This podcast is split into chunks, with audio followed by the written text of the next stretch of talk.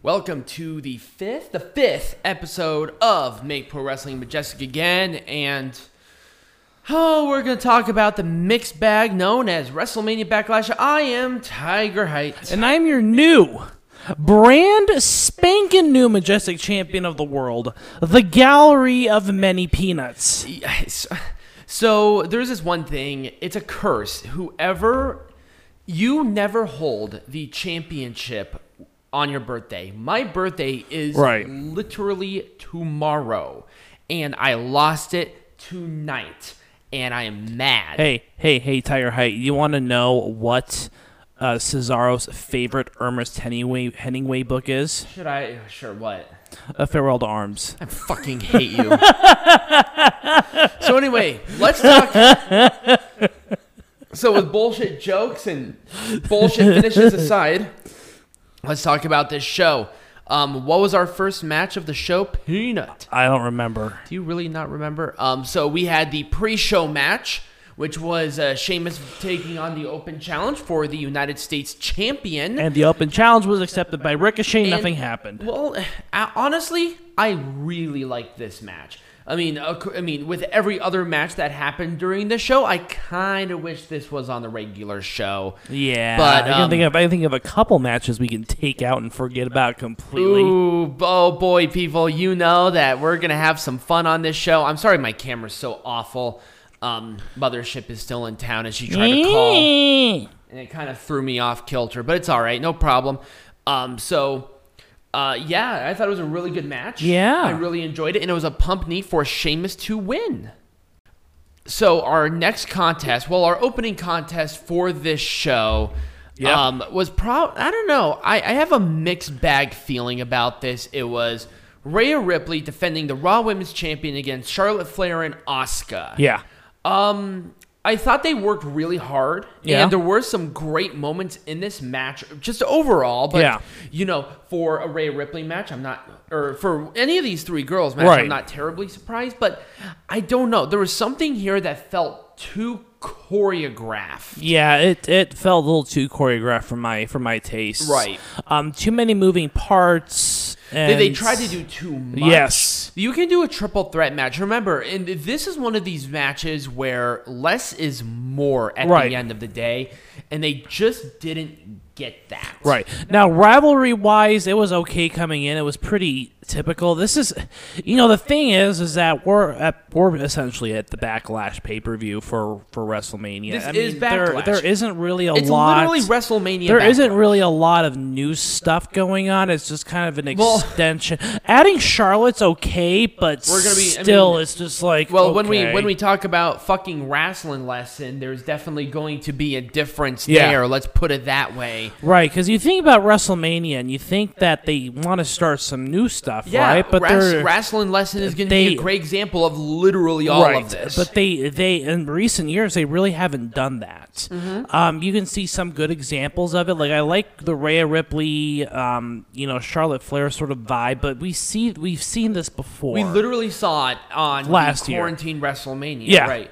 Now, we never really got like a full blown resolution to the rivalry because there wasn't really anything Right. for Charlotte to have. I mean, she defended it um, against, I think it was with Rhea Ripley. it was Rhea Io Ripley, Shirai Io Shirai. Yep. It was Io Shirai was in it who won with her historic reign. So really, at the end of the day, was Rhea Ripley really there?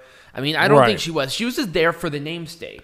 Right. And kind of in the same way as this, they wanted Charlotte in the match because it's Charlotte. Right. Um, the match itself was fine. I wasn't mad about Right. it. But it was just it was just kind of there. but uh, Rhea Ripley did pin Asuka. I'm going to assume that what's going to happen at this point is that they're going to be continuing um, Charlotte and Rhea Ripley for Yep. the Raw Women's Belt, and Asuka will be pushed to the wayside because uh, Flair is back. Right. So, um, so there you have it. yeah, I can't really say I'm mad about it, but I'm mad about it. Let's let's move on to the 3rd We'll- we'll- we'll let's, let's, let's move on to the second match of the main card, which is Yes. Rey Mysterio versus Dolph Ziggler and Robert Roode of the Dirty Dogs. Uh, Dominik was attacked before the match even which was happened. really bad. If you saw that backstage segment, oh my was- god, it it, was was, it was it was shit. dog shit. It was so bad. I have a drill. I don't know why.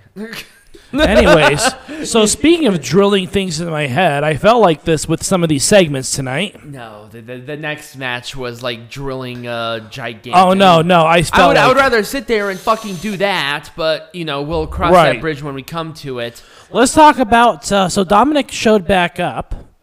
Um, so really, there the whole injury angle was literally a nothing sandwich. Right, they just wanted to build things. Um, here's the my thing about this match. I liked this match. Um, I th- but the problem was is that, um, you know, they came back and the Mysterios kind of just lost their injury aspect of it, and then they just did moves and won cleanly. If they And that really- was that was a weird thing for me is My- that yeah, it seems like exactly my Dominik when Dominik came back he just suddenly lost the fact that they And then Rey Mysterio arm. lost his knee, leg, like his leg injury. For somebody who's so experienced like Rey Mysterio, for some reason he couldn't really do it. I don't know why. I guess that's why they're that's why they're languishing around the mid card, right? And it's very unfortunate because It obviously it's Rey Mysterio. He's very Right. good, and his stuff with Ziggler and Roode was very good. It was very good stuff. Do you think that somehow Dominik Mysterio makes Rey Mysterio worse? um, I don't think it was that particularly. I think they just wanted to move on. And here- Oh, okay. Yeah, um, I don't think Mysterio. I don't think Dominik within of himself is like a crutch for Mysterio. Obviously, Right. if Mysterio wanted to do anything, he could have been in the main event scene, but he really doesn't want to. He wants to make sure that Dominik is prepared. Right. Because how long does Mysterio have? Right. And uh, I thought I think with this, even with Dominik and Rey as tag team champions, it kind of gives them more of that. Okay, now you're an established champion tag team. Right. Let's make sure that happens. They did not want to lose the credibility of Dominik and Rey Mysterio as a tag team immediately. Right. And you know the Dirty Dogs are going to get another opportunity at the belts because they're a very good tag team. Right. I, I'm, I'm telling you, this is the strongest tag division in all of. WWE. Uh, it's not very. I mean, It's you're not talking strong. about the, the WWE is not strong in general as far as their tags. I know, but I'm, I'm I'm literally talking about every brand that they have possible. 205 Live, Raw, NXT, NXT UK. The SmackDown has the most diverse, No, they don't. strongest tag team. They division. they really don't. I think they do. Hmm. Who else do you think is better? I think NXT's tag division is a little bit stronger. Uh, I don't know. They they were fine, but honestly, at this point, I'm just like there there are a lot. There's a variety of There's teams. not a team that's exciting. At least Right. with this, you have the Dirty Dogs, you have Rey and Dominik Mysterio, Name Chad me- Gable and Otis are picking up wins left and fucking right. But nobody cares about Chad Gable and Otis. They're still winning. It doesn't matter. do you They're guys still- do you remember that one time way back in the day when Otis won the Money in the Bank? Yeah, and he was like the hottest thing in wrestling. Um, and now with him being a heel, I don't hate it. And obviously, there's stuff there. At the very least, there And- are credible fucking tag teams here. And- and who the else? fuck on Raw? They keep splitting people up. Yeah, I know. SmackDown's like three tag teams though. He just named three. They have more than. And then you got you got Montez Ford and whatever. Yeah, you have the Street Profits, who are obviously a very good tag team. They're not doing much these days. Uh, they're not doing much these days right now, and I don't know why. Obviously, they were trying to push Dominik and Rey, but I know, but it's like you got Bianca Belair, who's women's champion right now, and you're not pushing the Street Profits along with her. You would think that they would be a great bedrock for a strong, possibly a main eventer at some point in time to come in and like be like the evolution or something like that. Maybe. But who cares? you never know what's going to happen later. I think they just That's wanted. I think they just wanted to do the history making Anyways, thing when with we Dominik come back, Rey. when we come back, we are going to When we come are back? going No, well, no. or I guess for the next yeah, part. let's let's go on to the next match. All right, so this is quite possibly the greatest match in the history of professional wrestling. So. I, I just want I just want to make it clear, ladies and gentlemen, that this well, number one is um, very safe for work, very advertiser friendly tap water, and Peanut Gallery has its advertiser friendly glass of It- grape juice. Nope, it, it it well, it was water. I mean, it turned itself into wine. Oh, okay, I see what happening there. Okay, Sorry, so Seth Rollins come in my life. I accepted him as my Lord and Savior. Interesting. Well, we'll um, we'll go into Peanut Gallery's weird sense of religious affiliation here in a minute. But I wanted to go on to the next match after this BS, but apparently Pina Gallery wants to talk about This it. was the greatest match of all time. So, I swear to God. Damian Priest and The Miz in a lumberjack match. And if you're sitting here like, oh, you know, Damian Priest and The Miz in a lumberjack match, there's nothing against it. And uh, if it was any, if it was that, I wouldn't be mad. But Let's talk about the sponsors for this great. so it was um Army of the Dead. Yes, Yes, Army uh, Army of the Dead or something like that. It was, a it's Netflix it's a- show that Batista's gonna be a part of. Great. I, I at that point it was fine because well, he- Batista did the narration for the for the beginning part it was of it. fine. It was fine. But the I'm just not sure if I can oh, say it's, this it's without like. raining pretty hard right now out there. Are you sure that's rain? Are you sure that's not just the AC going? I don't know. Let me check. Yeah, go and Anyways, go go and rants. So here's my thing. Okay, the lumberjacks were fucking zombies. Zombies. It's it's the AC. It is. Yeah, I assumed. It's the AC. Sorry, I thought it was raining. I'm like, oh, They- it's finally raining. They were zombies. People, They, they were literal zombies. They were coming out of every which way. The Miz was scared of them. Damian Priest was attacking them, and I think we spent like the entire match. we basically just, memeing. memed the hell out of it. Mothership was making dinner, and I and she was like, "Am I missing anything?" I'm like, "I mean, unless you want to like end life, yes, but no, you're not." No, it was Um, terrible. It was it was an awful match. The match itself was dog shit. It wasn't. You can the tell that The match Miz- itself wasn't very good. That you can tell that they were just not into this whatsoever. The the Miz the Miz was then you just have- you have the, the Miz the Miz is like the the the Miz is just he's the WWE guy. He'll do anything for this company. So do you remember when I pulled out this power drill? That's Watch- kind of what it felt like. Watch me as I put this through my eyeball, okay? And even then it was and even then that could be more entertaining. It will than this they'll match. most certainly be more entertaining. The match itself was dog shit. The gimmick Yep. was horrible. Um, everyone was focused on the stupid fucking zombies the entire goddamn It's like, time. please God, end this match. I was so frustrated. It was long. It was just embarrassing. Yep. And uh, social media blew up. I mean, I was basically tweeting every meme that I could find under the fucking sun and just I was I was legitimately mad. And definitely we're going to Yep. go through this when we make pro wrestling majestic again, but for God's sake. I know. I mean, prayers. Like, for. If you really think this shit is gonna put over Damian Priest and The Miz, you have another thing. The Miz coming. doesn't need it. Damian Priest, he deserved something better. Right. It was fine with Bad Bunny, but at the, some point in time, you just have to drop this. At least with Bad Bunny, it was like a person who was dedicated and loved the business and had respect for it and tried his but not these. But but not these fucking what? People dressed as zombies. There was no association with it to the match whatsoever. I know. Now, if Damian Priest was like, "Oh, I'm gonna resurrect zombies," whatever.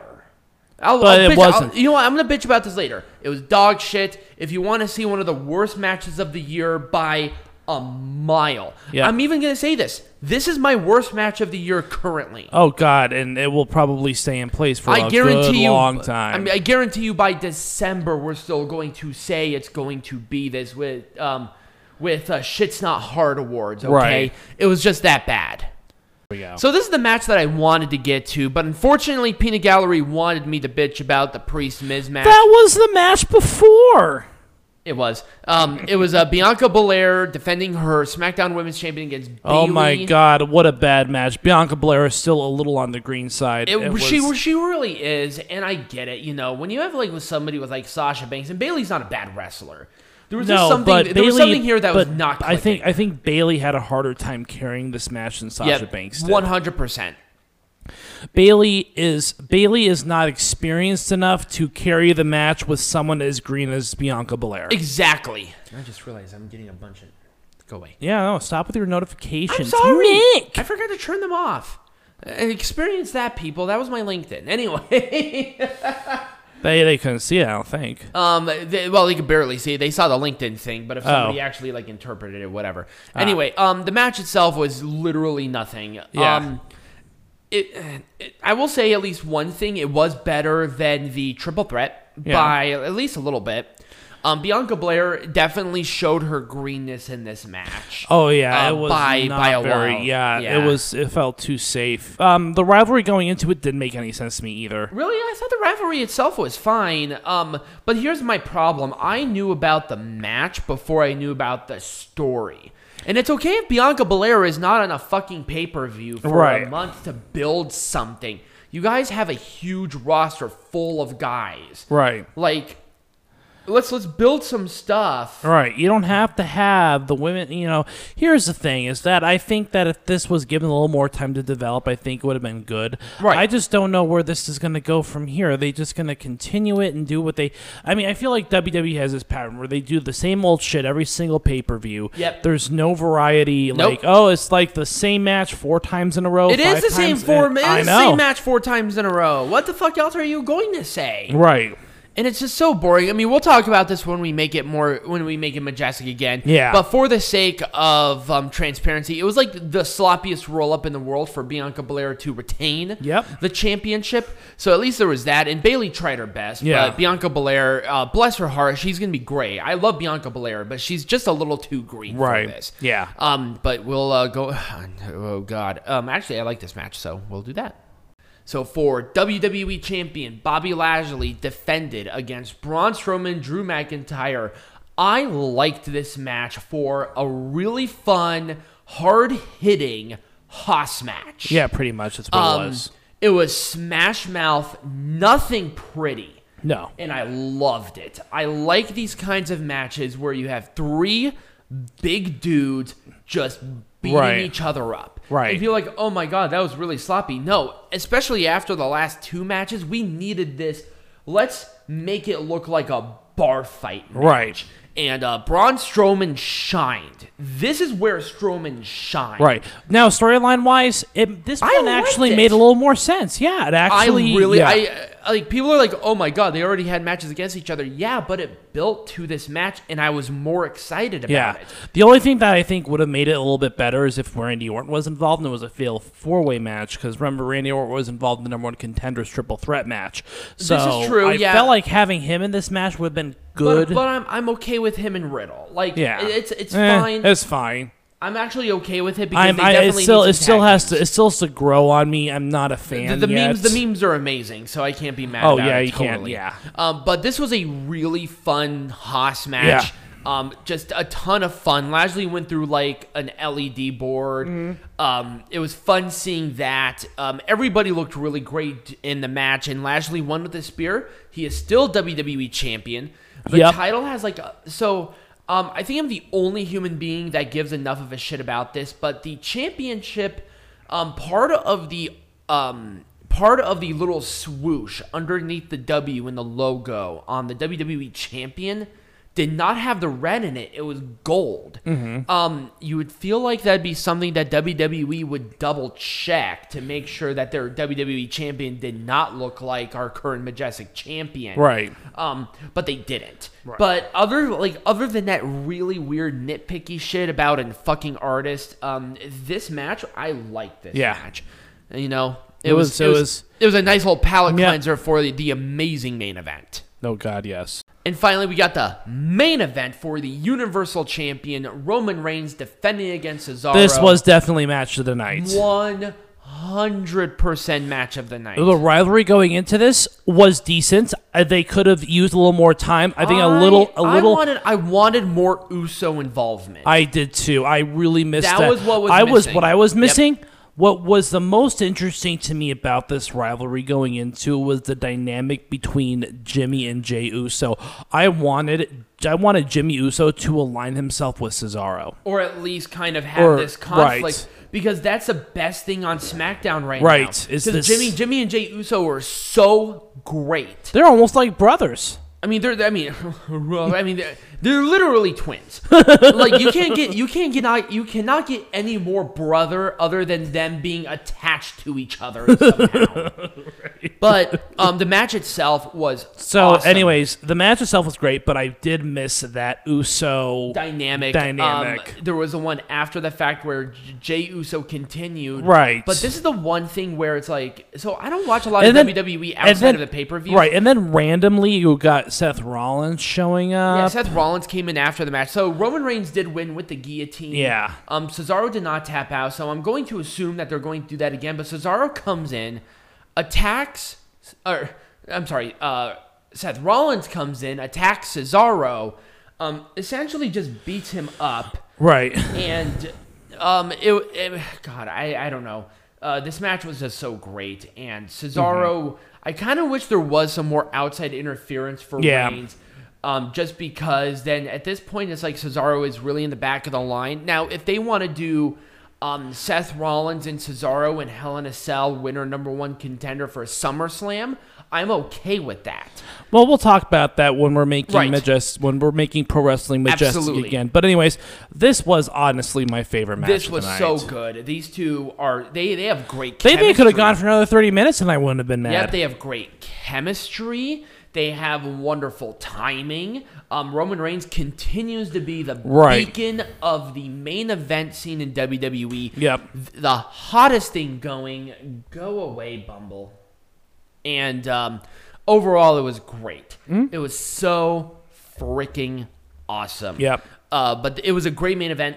Uh, for some odd reason, that was the end of the show. And uh, when we come back, Peanut Gallery Hi. going to be talking about Something. No, it's the the topic is called backlash and forth with um with single branded pay per views. all right well we'll um I'll, I'll hit him for that and we'll be right back with that all right and we are back peanut gallery heckling from the hard camera what are we talking about All right. Well, like I said before the break, the title of this topic is called Backlash and Forth with single brand pay per views.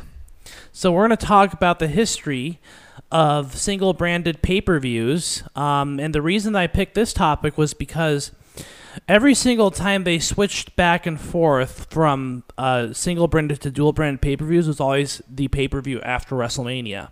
Right. It being the pay per view after WrestleMania, I thought it was an appropriate time to do so. So, let's go over a little bit of history here before I get to kind of the pros and cons of single branded pay per views to kind of see what you guys think. So pay per views are the biggest money makers in general for these companies like UFC, boxing, WWE, amongst other branded, you know, um, uh, companies like like that. Um, WWE is a company that's had a pay per view every single month, and they've had this since 1996. And Yep. sometimes they've had more than one pay per view each month. i think like the most i've seen was like 15 pay-per-views Yeah. in a year Yep. Uh, so when WWE makes, uh, so when fans make their decision about whether or not to purchase a pay, now this was of course pre WWE Network, pre uh, Peacock, you know whatever that is, where people actually had to purchase pay per views. Oftentimes, people look at the match card, the storylines, and the wrestlers participating in the show. After the Alliance storyline ended in late 2001, the uh, company found itself overcrowded with talent, and this is something that we saw, you know, with the draft and everything like that happening. This is when the company created brands. The brands were then created into weekly television programs called Raw and SmackDown. After WrestleMania um, 18, WWE had both of their brands compete at every pay per view event. It actually wasn't until late 2002 when WWE started labeling with brands representing the events. WWE Bad Blood was the first exclusive pay per view produced for the Raw brand. yep And I think it was Goldberg and uh, Triple H, I Triple H in the main event, if I'm not mis- mistaken about that. The first ever pay per view that was. I do know Kane was involved. I think that Yeah. was a triple threat, if I'm not mistaken. I I could be very wrong about uh, that, anyways. but Kane was like on top. So, anyways, WWE continued to have their big four events Royal Rumble, WrestleMania, SummerSlam, and Survivor Series dual branded. WWE No Way Out 2007 was the final brand exclusive pay per view of that first era. No way out. No Way Out 2007. Oh, We're not talking about the new No Way Out, which was the first of the Oh, new okay. You just, you just give me a picture for Right. that, so I was just confused. After WrestleMania 23, many fans were expecting Backlash to be represented by Raw. And you tune into SmackDown the following weekend. They announced their main event for Backlash. Did I hear that correctly? SmackDown main eventing Backlash? Remember, at this point in time, WWE had three brands Raw, SmackDown, and ECW. Right. Um, so after WrestleMania 23, they decided to drop the brand exclusive pay per views. Now, there are a lot of speculation as to why they decided to drop it. Um, the most notable of which being the disasters of pay per views in the winter leading up to leading up to the uh, leading up to WrestleMania 23. You can talk about December to Dismember all day long. Right. But even before WrestleMania 23, they were toying around with, you know, non Big Four pay per views having multiple brands in it, as we saw during December to Dismember, amongst many other events. Um, and so after that, you expected Judgment Day to be presented by SmackDown. Guess what? Raw and ECW were also represented in Judgment Day. So you knew at that point on, wrestling events would be uh, dual, tri branded, whatever the case may be. Right.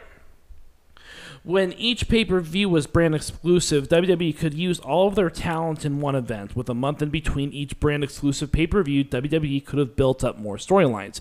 That was one of the pros.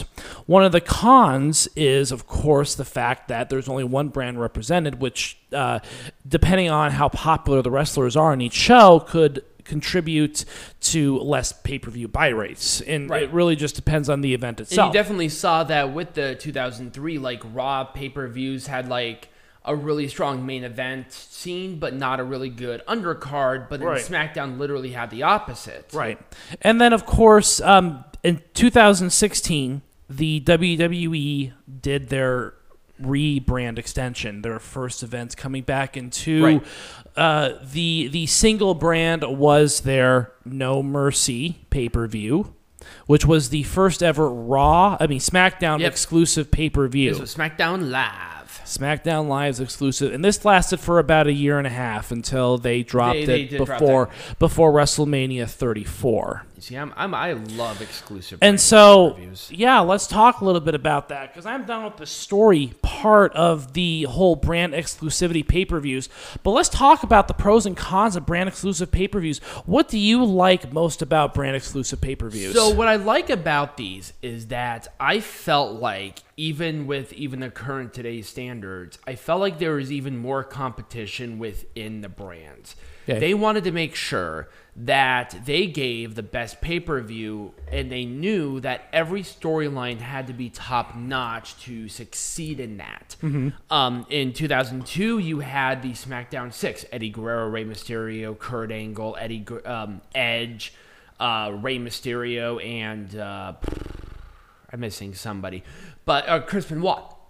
And they, you knew that when they were in a match, they were always going to have great things. Right. You had the solid first ever WWE Tag Team Champions with Chris Benoit and Kurt Angle. Right. Um, you had the cruiserweight division, which was always, even though it wasn't star-studded, you knew that it was going to be a great opener. Right. But then you had that solid main event scene with your people like Undertaker, Brock Lesnar, blah blah blah on SmackDown. But then when you were go to Raw, you had Rob Van Dam, Kane, Booker T, Goldust, uh, the Dudley Boys were on Raw. But then you had that great main event scene with Kane, Triple H, Goldberg, Chris Jericho, Christian.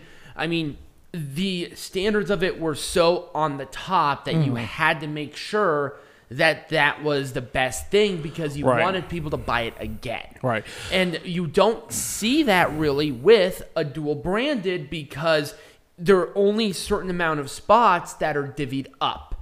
And at that point, it's not based on work ethic of wrestlers, it's based on what is the most popular. Right. And the most popular should be particularly saved for the big 4 Mm-hmm. Royal Rumble, WrestleMania, Survivor Series, and SummerSlam. SummerSlam.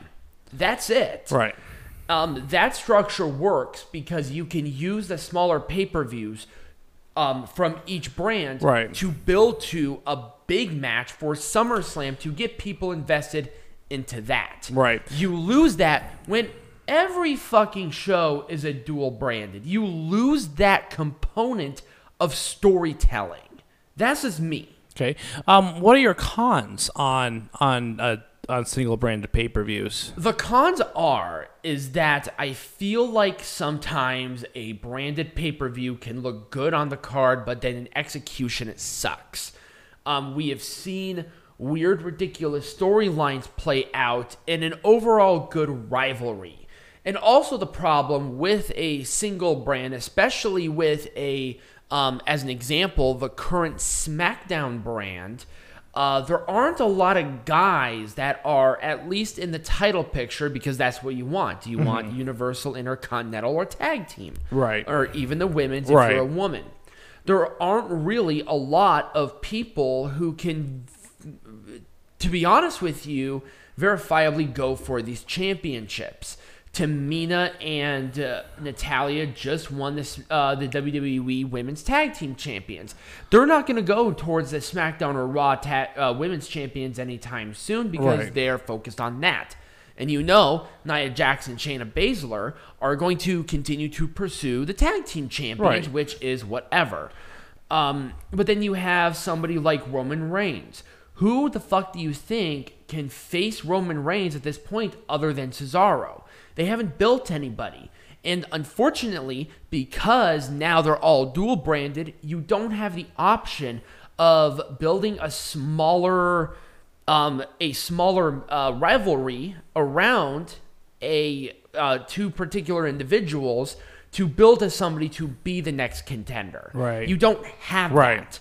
And that's a component that's now going to be lost. You can lose a lot of great matches that can really put somebody on such a different level Right. because you lose the length of booking. Right. And that's something that you lose with a monthly or bi monthly um, single branded pay per view. Right. And that's just me. Peanut Gallery, do you have anything to add to that? Or Yeah, so I think Yeah. the biggest pro to it is is content, and I think that's a double edged sword. Mm-hmm. I think that having a lot of content's a good thing, especially for a, a network that's looking for fresh content all the time. Right. At the same time, when WWE reintroduced the uh, dual branded concept, they had two pay per views going each month, except for the month between Royal Rumble and um, WrestleMania. WrestleMania.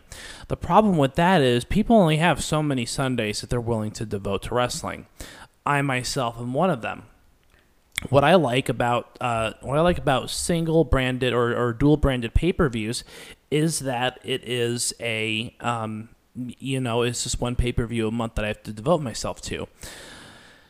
And yes, I do understand that the, the storylines, you know, you probably don't get a lot of exposure to them because we're only watching, I mean, really all we watch are pay per views Right. leading up to this point. But, um, you know, I think that if they want to go back to single branded pay per views, there has to be some sort of compromise made.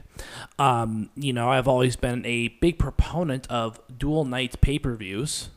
And Yeah. I would I'd- love. I'd be okay with that. I would love to see one brand one night, one brand the other night, for example, for pay per views, and people can just choose what night they want to watch the Okay. pay per view on. Um, here, here, would- Um, if, if you were going to talk about compromises, here's something that I was thinking because it's becoming more and more popular. Um, what about something like what Impact does with yeah, a like with um, Impact Plus. Right, with like a Peacock exclusive event.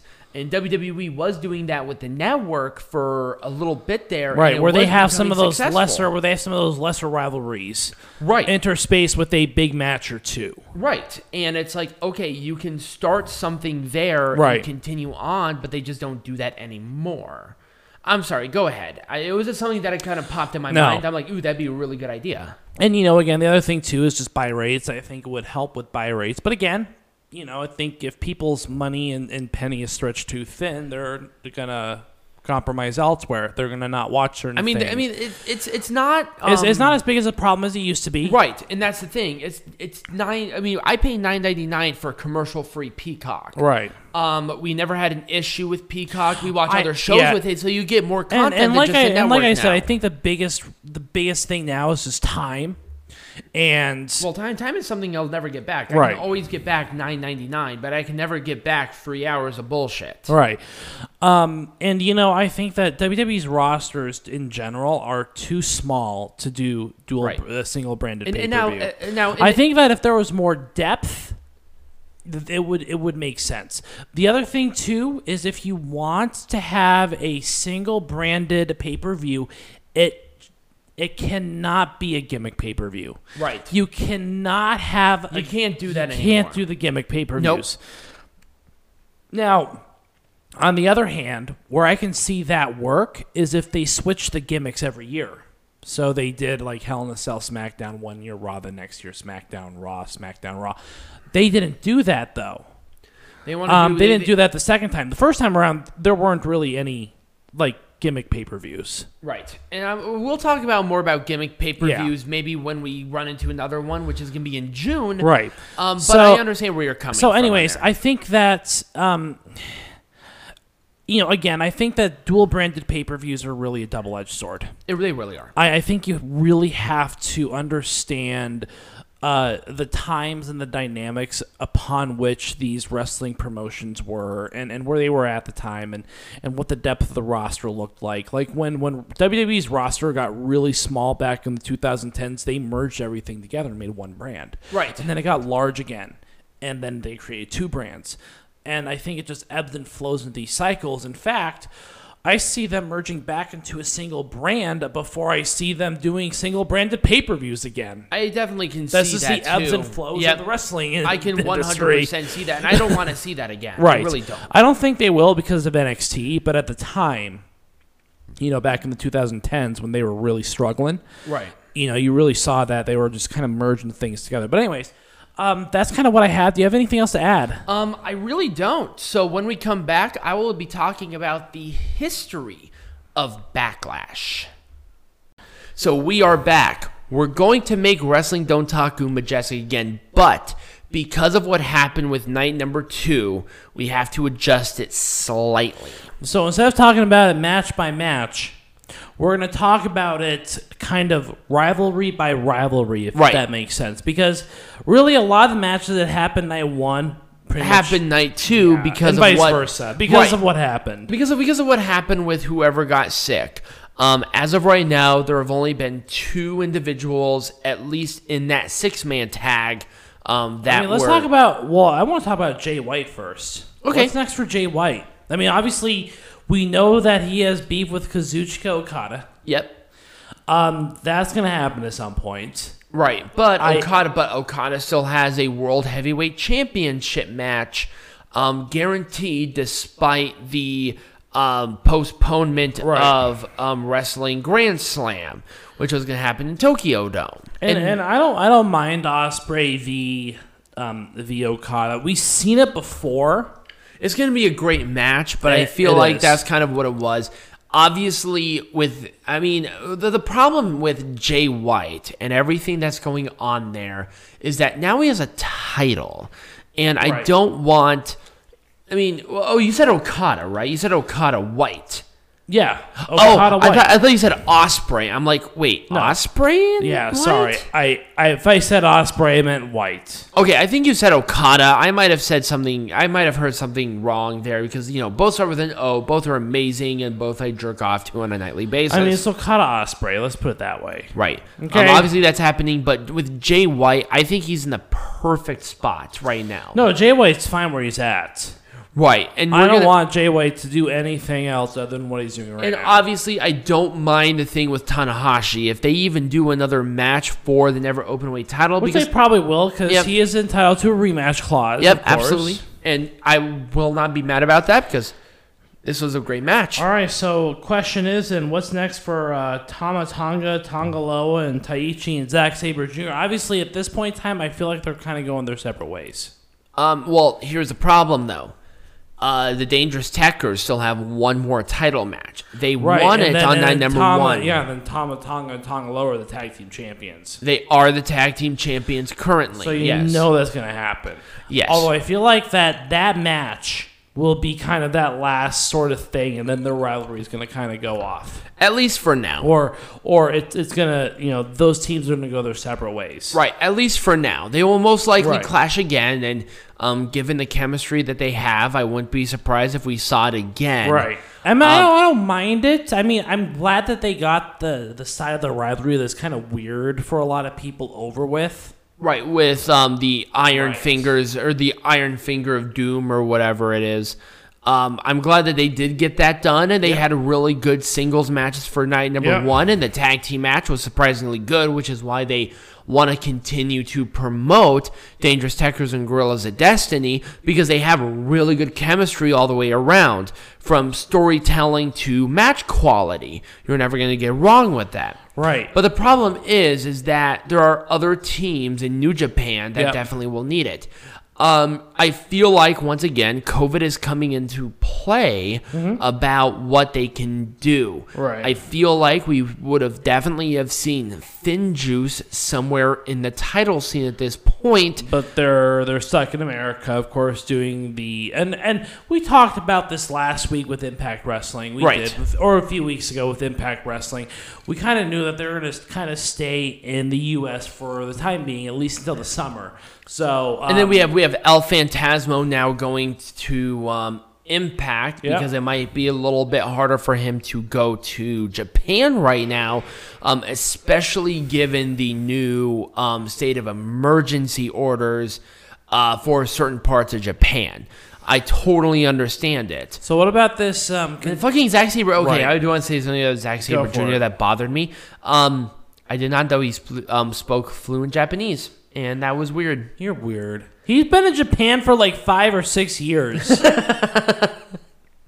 I don't know. I just anyway, wasn't- speaking of I, I which, just I just wasn't expecting somebody that was coming right out speaking of fucking. Um, speaking of an individual that cannot speak a language, let's talk about the rivalry that's continuing between um, the United Empire and Los Ingobernables de Japón. hang on, I'm trying to Just find. in general, there we go. Okay, there we go. Trying to find a picture. like Here. like this team, like these two teams.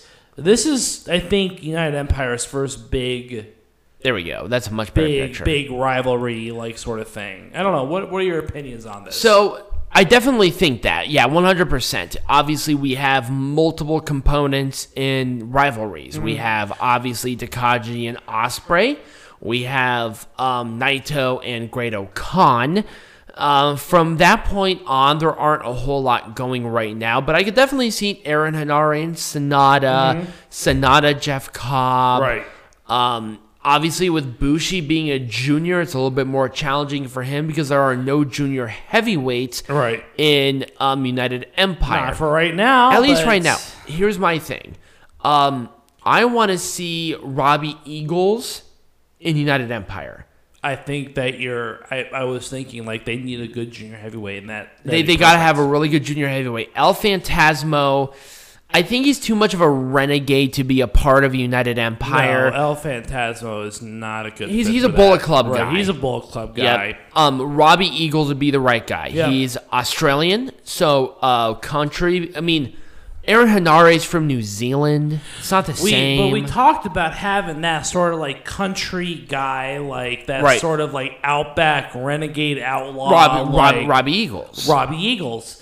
We were thinking about like like if um oh god who who was that um uh Corey Graves' brother what was his name Oh, um, Sam Adonis. Sam Adonis. If Sam Adonis was in Japan, he'd be part of United Empire, And he would be representing the American part of it. right? That renegade outlaw. Because now, now, right now, keep in mind is that um, the gimmick that um, Sam Adonis was, he was the pro-Trump supporter in Mexico, and he was the leader of that faction Right. that people like Brian Cage were in, and they were uber like they, they were like like waving flags that literally had Trump's face on it in Mexico around 2015 2016 Right. you can't get more heat than that. Right.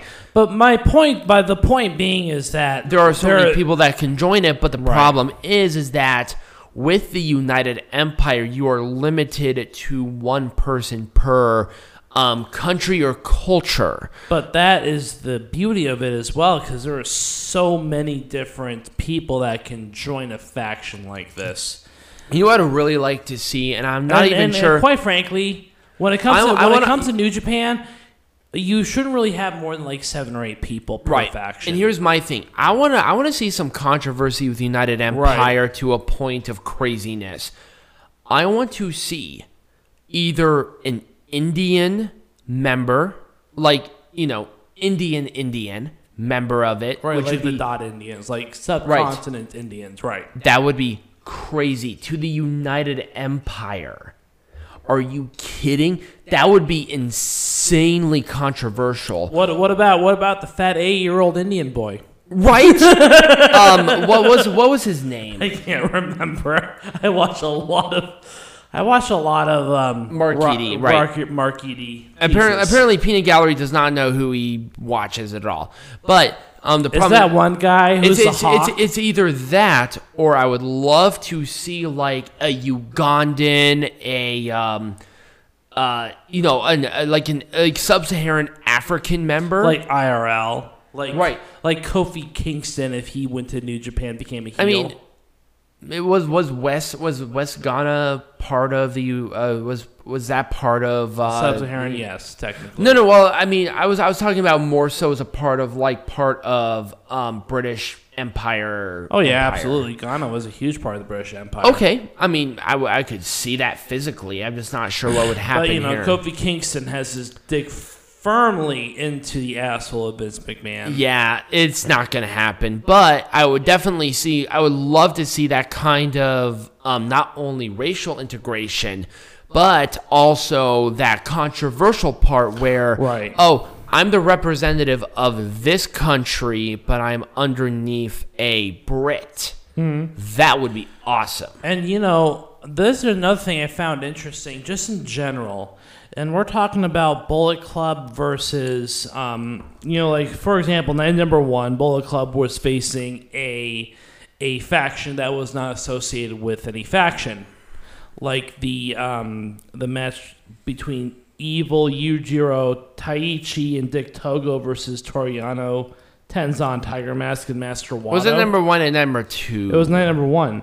But night number two was really kind of the same thing where Yujiro and Taichi were facing uh, Hiroyoshi Tenzan, Master Wato. I think this kind of harkens back to my thing about how Bullet Club is kind of that dominant heel faction trying to get one over on the I will say it's it, it's not as popular as it once was. no, definitely. because there are a lot of face factions now. Right. And I think that um, Bullet Club's rivalry, I mean, they've they've done a lot of rivalries with a lot of different people, but I think their big one right now, I think, is Um, with just New Japan in general, well, that's, but I that's feel my like point. My point is that I feel like Bullet they're Club is kind of the big heel faction right now, even though they started out as a renegade. Uh, uh, I think I think they should harken back to that renegade esque style. I feel maybe, and I think I think that's what's missing from it. We're not getting a lot of of um, is you're, you're getting a lot of individual rivalries Right. like with Evil and Toru Yano, but it's like let's really start to promote going against New Japan in general. Um, you know, I'm, I'm usually not the Mm-hmm. Biggest fans of factions or anything like that, but, but, but the point being is that I think that um, Bullet Club has kind of taken on that mantle Right. of that heel faction there's in a, general. There, there's a thing about controversy that I really enjoy, and there really, other than maybe United Empire Right. that has the opportunity to have some controversy, there really isn't anything there. And I think part of it also, it's like they don't know who wants to be a main eventer. It's like Evil was double champion at one Right. point, where Bullet Club was actually now starting to be starting to gain that momentum again. Bullet Club is kind of put off to the wayside now because really my Right, the- right the now, right now, United Empire is the United main Empire focus. is Yep. the new the new dominant heel. Even though they're not big, they're kind of the dominant heel faction. Here's mm-hmm. Bullet Club kind of languishing off to the sidelines. But, but they but they have titles, but then you have like Jon Moxley who has that stranglehold on the United States heavyweight champion mm-hmm. Where they don't want him to lose it, but at the same time, how much traveling can he do? I think they really gotta bring back that belt. They well, they got to bring back. Just I mean, here's the thing: is that Bullet Club will not be revived until Travel comes back. That's my opinion. Right, absolutely. One hundred I, I don't think that Bullet Club because there are obviously a lot of people outside of outside of uh, Japan that are And it's- part and of it's- Bullet and Club it's- and in it's spirit really- in some way. Right, and it's really hard to bring any kind of I mean, other people back. Like you, with, you with, gotta with bring back Kenta, Gallows and Anderson. You got to bring back Kenta. You got to bring back even someone like El um, Fantasmo. yeah. You got to bring back that strong junior heavyweight that was going to go for the heavyweight champion. Um, with You gotta, you kind gotta with- bring with- back even Kenny Omega because he's part of the Bull Club. Well, kind of. Um, I would say that he's more so uh, kind of by himself. He's kind of in his own weird thing. He is. He's kind of Um, here's- here's- but you know what? Hey, that would be a great here's addition. here's my thing. Here's my thing about this is that travel will definitely really shoehorn in. I think a lot of rivalries that New Japan are thinking. I think it's Um, gonna. I think it's gonna bring New Japan. I mean, it's gonna bring Bullet Club back up to kind of the top faction. And I think I think like one thing that we said about Robbie Eagles is a very important thing. Um, is a guy who will really fit within that premise of the United Empire, a great junior heavyweight from a uh, from a territory that is still at least to a point British controlled. Right. And that's what we need. We need some controversy kind of pushed into it. And also the problem is New Japan strong, it's almost its own thing. Let's start and they they can't integrate that in yet. So it's it's very challenging. Um, they're they're kind of in limbo right now. right. And it's really hard. And I mean, I definitely understand New And- Japan's problem I- and they're trying their right. best. And I really do like how they're bringing United Empire. You know, they're kind of bringing that together, doing a slow burn. They're trying their best to mm-hmm. do what they can do, and they're doing a great job with it. And but they I- don't have all the tools in the toolbox yet. Right. And and I think that I think that once things do open back up, I can see a lot of those foreigners One come hundred. back, Oh, one come back into the percent. Bullet Club, kind of displace some of those other ones. I mean, I could see fucking Evil go to United Empire at some point.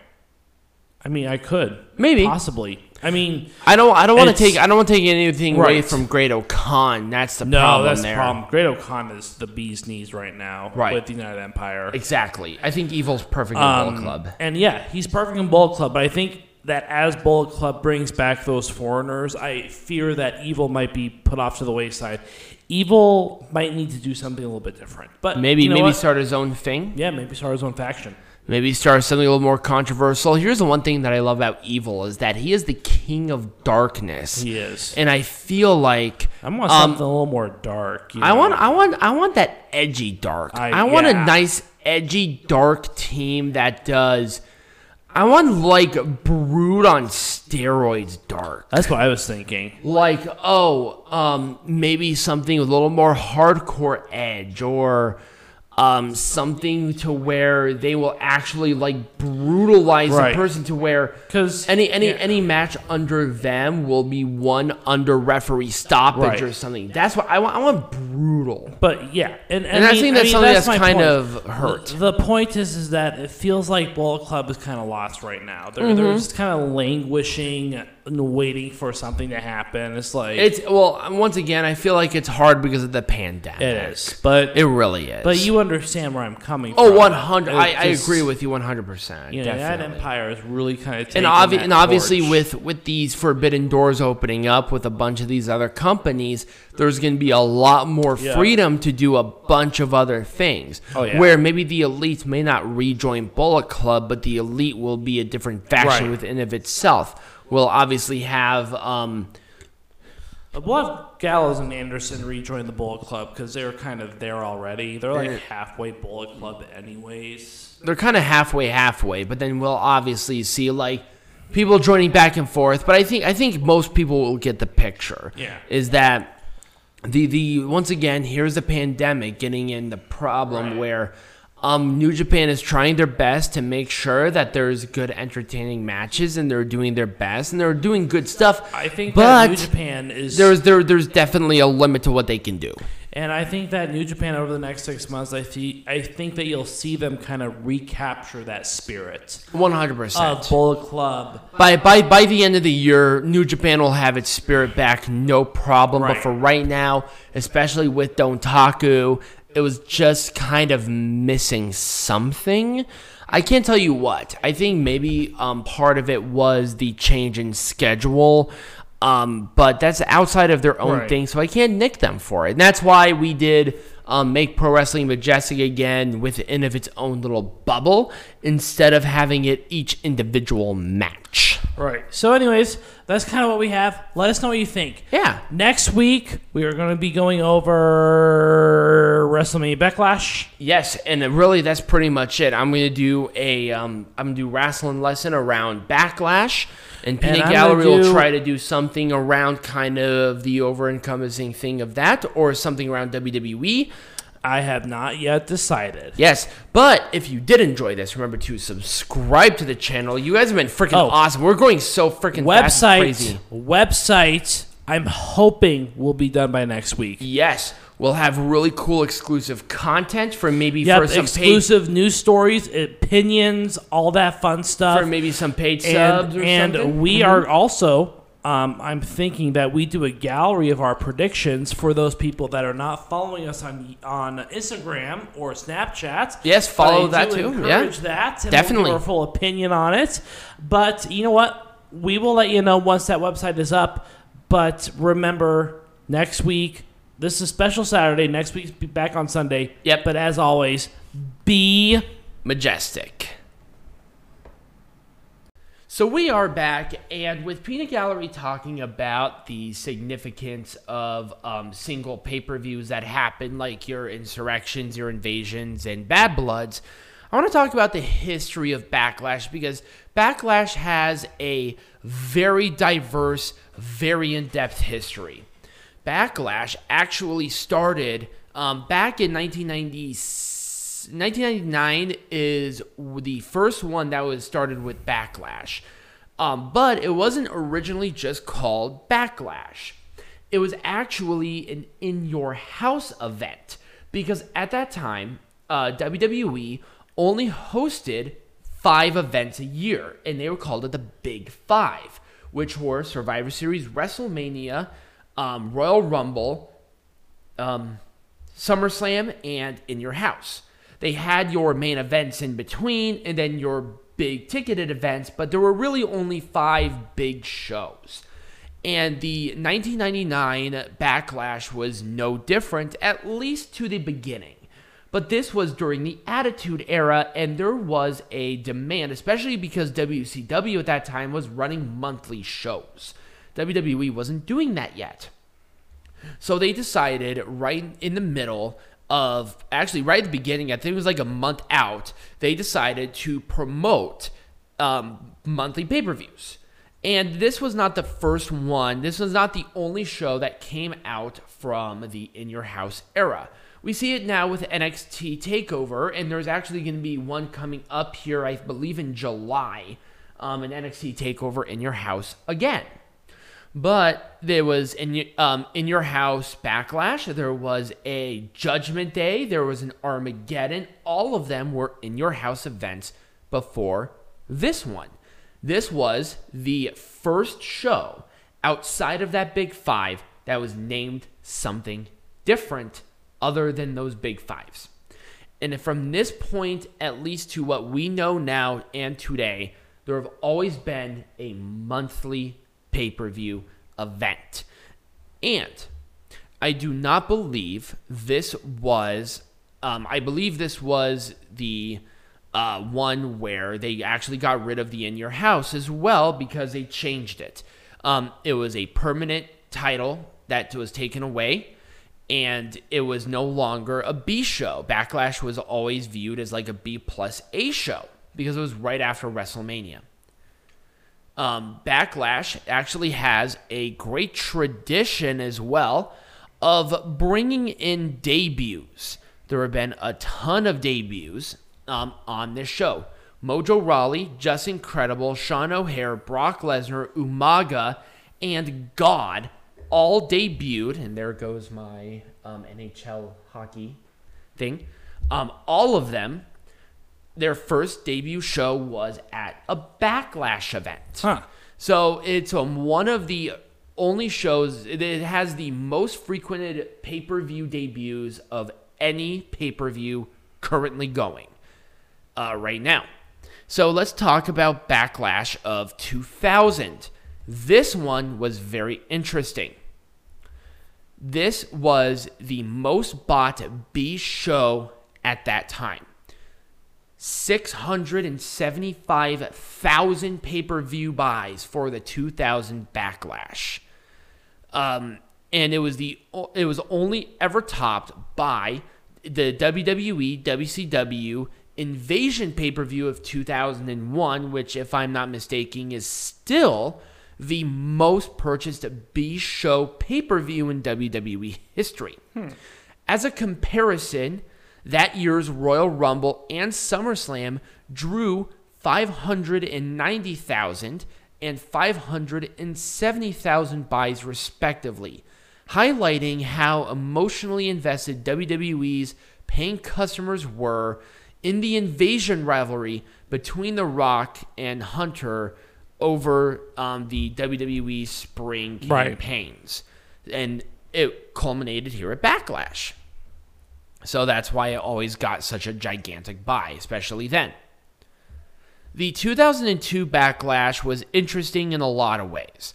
Um, there are two really big stories along with this, and it's definitely something to really kind of break down if I can find the picture. There we go.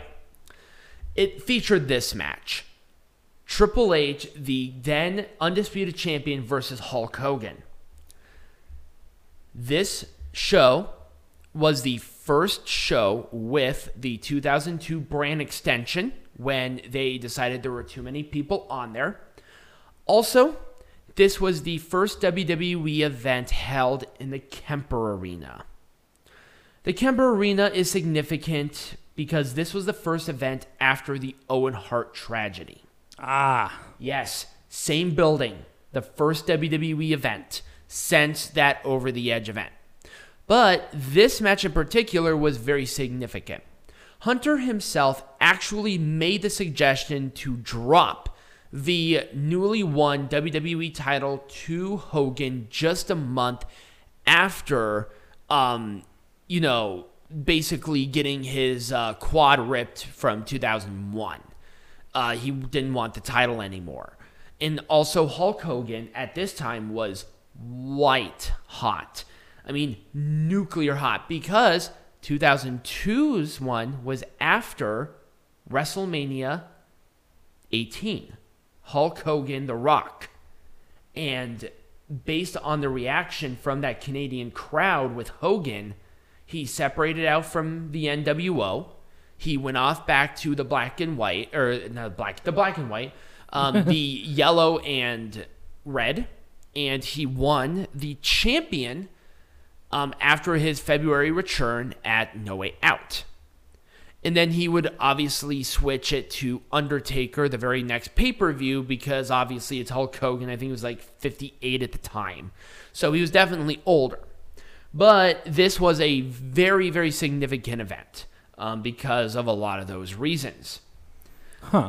And you were, I mean, really, there isn't like a whole lot to talk about regarding Backlash. Um, Kane is the person who has won the most Backlash matches of all time. Uh, there isn't really a significant title percentage change record in Backlash's history. And really, it's just always been the pay per view of a new rivalry resurrection, other than a couple of certain matches. One of them in particular was the back, the only backlash that was held outside of the United States, which was after WrestleMania 20. Huh. That was held in Montreal. And they did the rematch between Chris Benoit, Triple H, and Shawn Michaels, where Chris Benoit made Shawn Michaels tap out to the sharpshooter to retain the world champion at the time. There was obviously a lot of gigantic ramifications regarding this because going into it, uh, Shawn Michaels was incredibly booed. Um, he made fun of Canada and all of this stuff, but then he lost at that event, which was actually really cool because Chris Benoit tapped out Triple H to win the title, but then tapped out Shawn Michaels to retain the title That's awesome. um, at that time. Um, and that match is actually still regarded as one of the best backlash matches of all time, uh, just because of where it was, who tapped out to what, and also Chris Benoit was the hard, the hottest world champion Right. at that Right. time. So um, obviously, mine is just a little bit shorter than Peanut Galleries, but really, Backlash is just one of those shows where it's been around forever, and there have been very big things that have happened on Right. this show, and it should never be a show that is taken lightly. But you know, there is just not anything that's like outwardly out there other than big moments. Right. Um, this is not Royal Rumble. This is not WrestleMania. It's Backlash. There have been a couple years where Backlash didn't even exist. right. So um, that's kind of what I have for a wrestling lesson. Peanut Gallery, do you have anything to add regarding Backlash? Not Anything- really. I think I think I covered like the latter half, and you Right. covered the first half. Yeah, so there we go. So when we come back, we're going to not only make Backlash and WWE majestic, but we're going to make pro wrestling majestic again. All right, let's make pro wrestling majestic again. Can we Um, just get this out of the way? Yeah, no, we're, we're No, gonna- no, no zombies. This, no. So okay, you know what? Let's just go right into this right off the gate because obviously we're gonna do this. We're just gonna do this all in one big Just let's just start part. ranting this shit. So let's talk about this one just right off the bat. So number one, Fuck. no to fucking zombies. Um, the only time when zombies are actually fucking acceptable in my goddamn world is if it's in a backstage segment and if the person is fucking supernatural. Um, other than that, there was no fucking point. It was other, an obvious plug for other other than to sit there and fucking jerk off Batista until his blue cum comes out on Vince McMahon's fucking face. It did not give a fuck. Um, it ruined a match that could have been actually fairly decent Yep. if it was an actual lumberjack match between fucking The Miz and goddamn Damian fucking Priest. But no, they did this, and honestly, it devalued them to me as Yep. individuals. I mean, you ruined Damian Priest. There goes his run. Bye. Hopefully, you go to fucking AEW where maybe you're treated better than dog shit. I know. It's like this He is wasn't even a- this is WWE's mo. So they take someone in from NXT. He's the hottest act, and then what do you do? You shit all over him. Right, you shit the fucking bed, and then you blame everybody else. Is what happens when you have thirty fucking writers. Um, let's talk about. Well, now- what's the Miz gonna do? Okay, so where does the the Miz is obviously a company guy for life. He's a Right. lifer. He doesn't care what. he's gonna get? He's gonna get a fucking retirement package and a four hundred one k from this fucking company. Anyways, let's talk a little bit about what the Miz's future is. Damian Priest has no future in this company. He's probably gonna have a couple of really bad matches. Hopefully, he doesn't resign. If he does, he's a fucking idiot. Um, and then he's gonna go somewhere he's, else. he's gonna languish on main Yep. He's gonna languish on fucking main event like we see every goddamn other person, and I'm just, I hate it because he's so good. And then what about the Miz? Um, the Miz is going to continue to kind of be that middle of the road guy. Yeah. Um, he's really he's probably not going to win another WWE title. Um, if he does, great because obviously the Miz has busted his ass, and um, they made chicken. I mean, they tried to make chicken ch- chicken salad tonight, but they did it on WrestleMania. They Yep. really did. And it's something to really atone to that. But unfortunately, Damian Priest got over by himself, so he's kind of sucked, Right. and The Miz is fine. Whatever, who know. cares? At this point, this kind of ruined it for both of them. Uh, Bruce Pritchard and Vince McMahon, you can suck literally the fattest part of my dick. Anyway, uh, let's talk about Rhea. I mean, really, do we really have to say really anything about how to make this more majestic again? Get more comfortable, ladies. You guys were wrestling Right. in quicksand. I know it was bad. the These guys, these guys should have practiced. Um, like practice, right. practice. Pr- oh my god. The rivalry itself was fine. I love the stuff with Charlotte. I really do. her thing with Sonya Deville. I would honestly, if it was up to me, I would have done some bullshit. Yep. And actually had Sonya Deville come out here. Yep. To continue to perpetuate the favoritism to Charlotte. I want I want Sonya Deville to be Charlotte's manager. I don't know. I kind of like her still being that authority, but still kind of playing favorites. If they still kind of did something like this to perpetuate Ooh, that, you know what? They should do a rematch of this with Sonya Deville as a special guest referee. that would be cool. that would be awesome. you know, so here's my thing. This match itself wasn't bad. It wasn't a bad match. The ladies worked hard, but there were just some places where it looked too choreographed.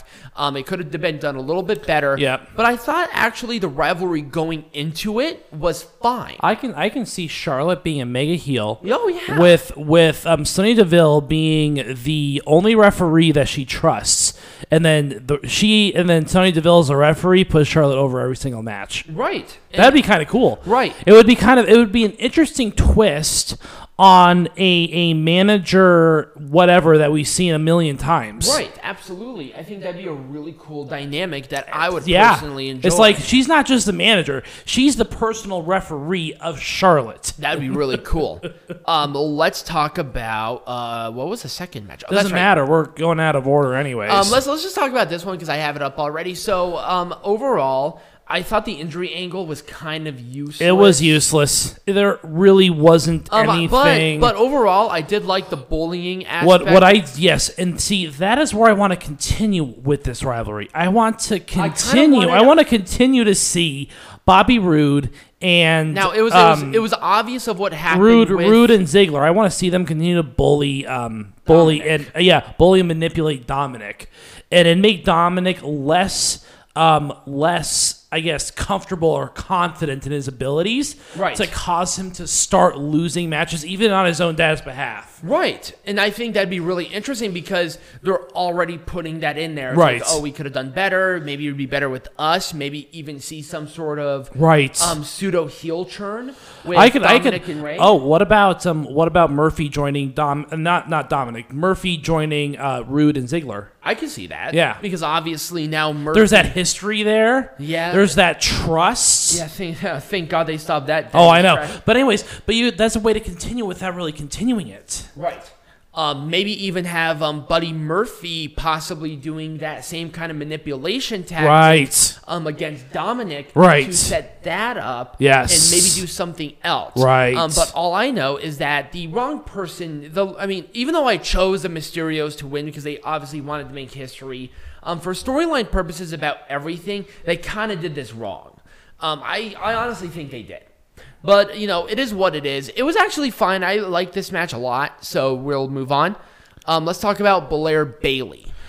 Okay, so um, Bianca Belair needs a little more uh, She just, experience. she just needs a little more time. I mean, that's it. She needs just time. a little more time. And see, that's why I think that joining her up with the street profits and doing something like that would be beneficial for Right. for her because it would it would hide her well, well, weaknesses. number, well, number one, she shouldn't have gone up to the main roster when she did.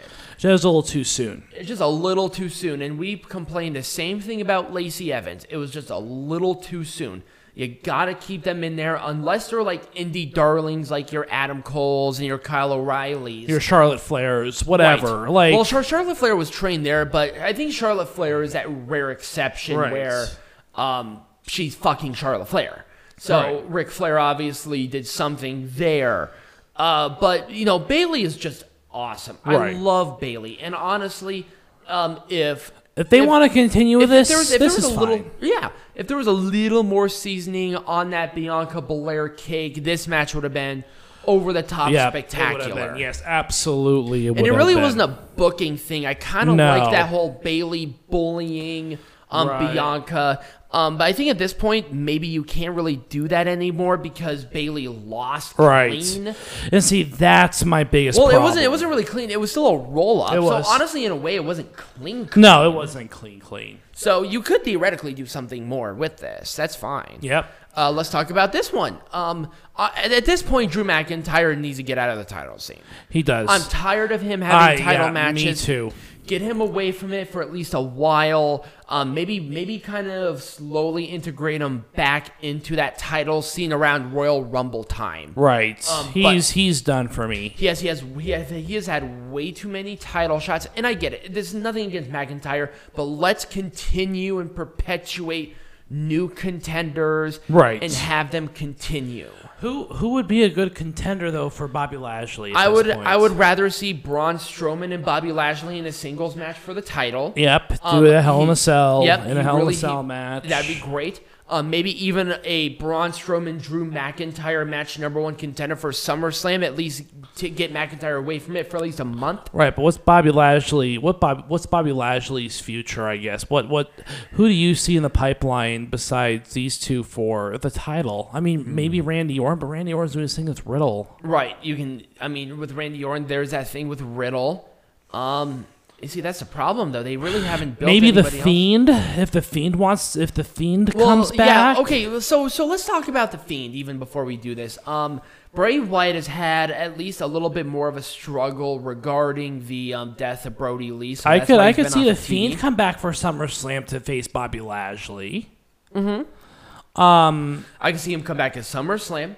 Maybe Bobby. Maybe there's like a big number one contenders match next week or tomorrow, or whatever. Um, they start building that match pretty well. Um, obviously they've had like the Riddle Bobby Lashley And if you- there. Maybe maybe a if you- triple threat with Riddle and Randy Orton. Right, and if you have the Braun, if you have Braun Strowman in there, obviously that's a pretty good in, I think, for someone like Bray Wyatt. Right. Maybe do something with that. Yeah. Um, really just depending on Bray Wyatt's mental health. But I feel like at this point, Braun Strowman at least needs to be there. Yeah. Um, but if not, I could see Strowman and Drew McIntyre continue their rivalry. They have really good chemistry. They do, but the number one contenders, no one's going to be interested. They want to see a title match with Bobby Lashley it. That's what they want to see. Well, yeah, but I mean, with Bobby Lashley, I honestly, for me, I would actually keep Bobby Lashley off of pay per view until SummerSlam. Seriously, they're not Mm-hmm. going to do that. I know they're not, but that's what I would do. Well, of course, that's what you Because would because do. they gotta build people, and if Bobby Lashley is continuing to defend the WWE champion against fucking Drew McIntyre and Braun Strowman, then what the fuck is the point? right, exactly. So Keep keep Bobby Lashley off of it for a while. Maybe have him start a budding rivalry with somebody. Have them prove themselves at pay per views by maybe even beating those two because there's two pay per views in Right. between now and SummerSlam. like I said, I think it'd be a great time to introduce the Fiend a little bit. right. But they gotta, Like- like they, got, they gotta beat these two contenders. like- they gotta beat Strowman No, no, no, no. I mean, if you're if you're Bray Wyatt, you don't have to do that. You I just know. you just get your you just get your title match. I know. But no, I could they I could see I could see some I could see some Alexa Bliss manipulation of uh of uh not only Bobby Lashley but also of um uh, MVP. I would keep Alexa Bliss away from these people as much as mentally possible, honestly. Alexa Bliss is literally doing her own thing with the women's division. I hate that as much as it is. So clearly, I wouldn't even put them with involved with this at all. Nah. I, ju- I just wouldn't. okay, fair enough. Um, that's just me personally. Uh, but you know, it's just kind of hard to know. We'll see kind of what they want to do Right. with it. They obviously have the roster for it, and they have some time so they can build something to SummerSlam. Right. But I would just not have the title defended until then, to be honest. Whatever. Okay. Anyways, let's move on to the next one. Um, I actually think we're at the last match. I think we're at um uh Reign Cesaro. okay. Yeah, we're at Reign Cesaro. So rematch rematch in Hell in a Cell. That's it. I mean, that's what you have to do. no, here's my thing. Uh, There's there's too many there's too much outside interference. Obviously, No, no, here's here's my thing. Here's my thing. I want to see because we had Jey Uso and Roman Reigns, which were fantastic matches. We're seeing that deception. We're seeing that. you want to see Jimmy apart. Uso versus Roman Reigns. I do. I want to see that a couple of times. Cesaro um, beats Jey Uso to gain that number one contendership for SummerSlam, um, even at Hell in a Cell or the pay per view after, which, I, if I'm not mistaken, that's Extreme Rules. Maybe yeah. Um, and then Cesaro proves himself again to continue to perpetuate it. Reigns maybe not defend it for a month because they can't just have the main champions defend it every fucking month. They do it anyways. I know So, they do. You know, Fuck it. Let's let's be realistic here. At the same time that we're trying to do, We're making pro wrestling booking. majestic again. That will make it majestic again. They don't have to defend the fucking title every goddamn show. It's not necessary. but they do. I mean, AEW's world fucking champion is so prestigious. You know why? Here, here. Let me let me give you guys a fucking pro tip. It's not defended every fucking month. It's not. It's literally not. So there's no point of having both titles defended at every fucking pay per view every fucking month. It doesn't make sense. Right. We need to build rivalries. And unfortunately, because they want to defend both titles at every fucking event, it's hard to do that. If you want to make pro wrestling majestic again, if you want to make WWE majestic again, you can't do that anymore. Right. You gotta build the credibility of other people. You don't have to cr- build the credibility of Roman Reigns. He's already champion. You don't have to give Bobby Lashley any more credibility. Fucking pro tip. He's already champion. So there's no reason for it. That's why Brock Lesnar was such a great WWE champion. He wasn't defending it every fucking week. He wasn't. That's true. I mean, people people always bitch about Brock Lesnar, but then when he was on pay per view, you know it was special because they had time to build those contenders. Because he was champion. Exactly. and people bitch about it, and now I'm sitting here saying, I want Roman Reigns away for a minute. He doesn't have to do it anymore. Like, fuck. You have an Intercontinental Championship, for God fucking sake. Instead of giving a stupid fucking medal to a New Zealander pretending to be Nigerian, how about you build something around that? That's what that title is supposed to be. But no, they want to sit there and jerk themselves off. Anyways, um, is there anything else you want to add? like any other? I- I well, think- I what think about I- I what about other? illustrated my point? Yeah, well, what about other titles or anything like that? I, I would love to see the Raw Tag Team Champions defend the next pay per view. I would too. I would honestly love to see the Raw Tag Team Champions defended. They have um, Viking Raiders back, and they're winning matches. I would like to see something. the Viking. Raiders versus Omos and AJ. That'd be great. That'd be cool. You have, you know, Omos, who's a big powerhouse. AJ, who's What's going on with our, our friend Apollo Crews? I told you he's giving stupid medals to somebody who's trying to pretend to be fucking Nigerian. Oh, that's right. Um, he's with Kevin Owens and Sami Zayn, which honestly I don't mind them being there. Um, a solid little mid card thing going on there, but with Big E, let's maybe put him up there and start um, looking at the Universal Champion. Yeah. because that's uh what they wanted to do. Right. But they're not doing that right now. Not they're yet. just sitting there jerking off Cesaro, Roman Reigns, and the fucking Usos in a weird gangbang, um, human It's fine. centipede orgy. It's fine because I like I like the Usos dynamic and it's really interesting. Right. Oh, I, I love it. I really do. And with Raw, I mean, we already just bitched enough and a half about that. But once again, you you run into that thing that they're defended every week, and you can't do anything. You got to build more people. Right. You have such great talent. AJ's good where he is, building up Omos. And it's fine because you have that workhorse with AJ, that experience, and Omos is looking like a fucking killer. And I'm so happy about it because they're, they're doing Omos right. So, I mean, really, that's all I really have to say about this. Pink Guy, do you have anything else to add before I start screaming again? No, uh, let's talk a little bit more about the zombies. So the zombies can all die in a fire. Um, the Miz, But they're already dead. I mean, Maryse has had enough fucking tequila to kill a bull elephant. Um, due to watching that, and I'm pretty sure that she put the kids to bed before that because she knew it was gonna be dog shit. And hopefully that those two little girls will never see their father in that kind of bullshit because it was just that. It was embarrassing. And Johnny Drip Drip can go fucking to hell hell. And unfortunately, his wife had to watch him. Hey, hey, hop, hop. No. No, I'm gonna kill Peanut Gallery later. So anyway, next week. We have a very special episode for you next week. I Now- cannot wait. Now, has it been? Now, is this confirmed? this is this is from the SEC. okay. We are going to be reading verbatim. There's going to be no wrestling lesson, no heckling from the hard camera. It's literally going to be just one long form show. We're going to look at an SEC confirmed WWE contract. And not just that, a main eventer contract. Yes, we're talking a Stephanie McMahon Levesque WWE Oh, contract. and, and we're gonna put it right on the goddamn screen. I'm and we're gonna go link line, to the bottom of that and we are gonna go line by line, a precept by precept, and we are going to dissect the hell out of this Do you contract. think? Do you think? Honestly, okay. Here's here's an idea. Do you think we should actually do a live reading? like a live live, yeah. Not not pre-recording like we're due. Like live live. Ooh, You know what? Fuck it. It's gonna be live live. it's gonna be live. It's gonna be live. I'm go- we're gonna do it 100% live because there's no cutting, no anything. Right. Live. 100%. Yep. And So- and we'll just have it on the screen. We'll have it on the screen back here. Yep. And we're just gonna read right through And, it. and guess guess what I'm gonna do? I'm gonna link the actual um, PDF in the description so you Yep. can read along with us.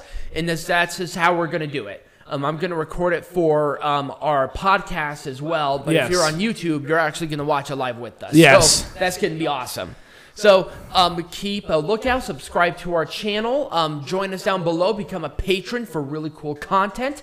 Um, we're gonna have some really cool things where we're gonna be adding new shows um, when we reach certain amount of people adding.